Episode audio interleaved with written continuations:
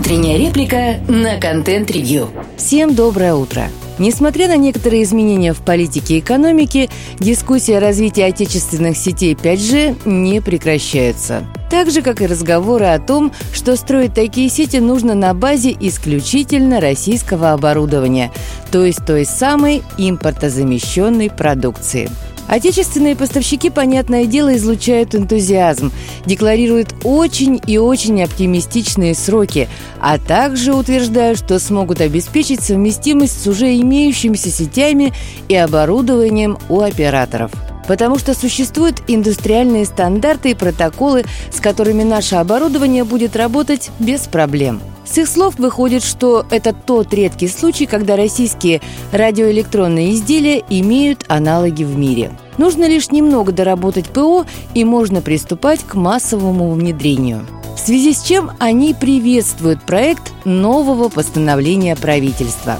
Документ предполагает, что менее чем через год, а точнее с сентября 2023 года, операторы не смогут устанавливать 5G-оборудование, если их аппаратные и программные компоненты не внесены в реестр российской радиоэлектронной продукции и реестр российского ПО.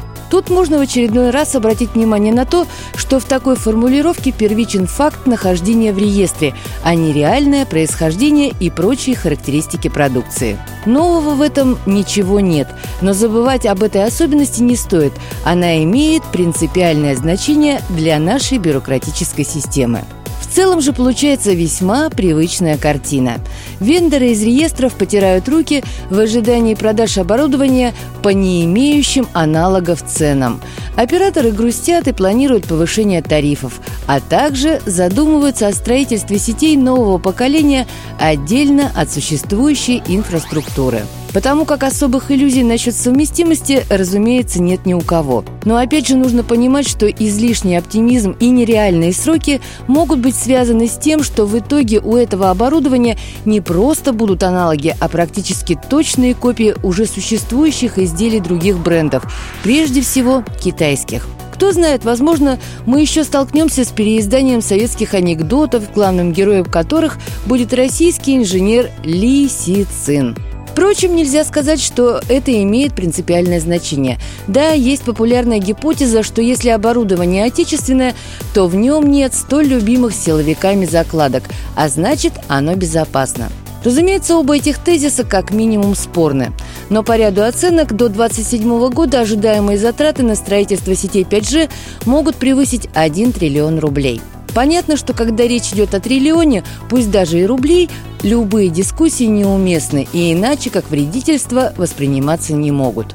И вот тут возникает другой вопрос. А так ли на самом деле российскому рынку сейчас нужны сети 5G? Ведь даже те азиатские рынки, где подобные сети развернуты по-настоящему, показывают, что за исключением очень узких сценариев использования радикальных изменений не случилось. А вот окупать вложения в такие сети предстоит еще очень и очень долго. Конечно, прогресс и развитие инфраструктуры – это хорошо, особенно если можешь себе это позволить.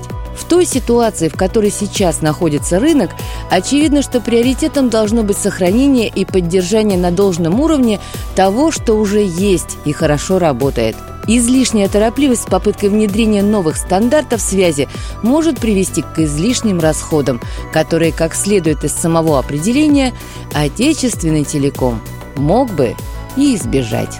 Слушайте наши подкасты на Spotify, Яндекс Музыке, в Google и Apple подкастах. Всем доброго дня. Пока-пока.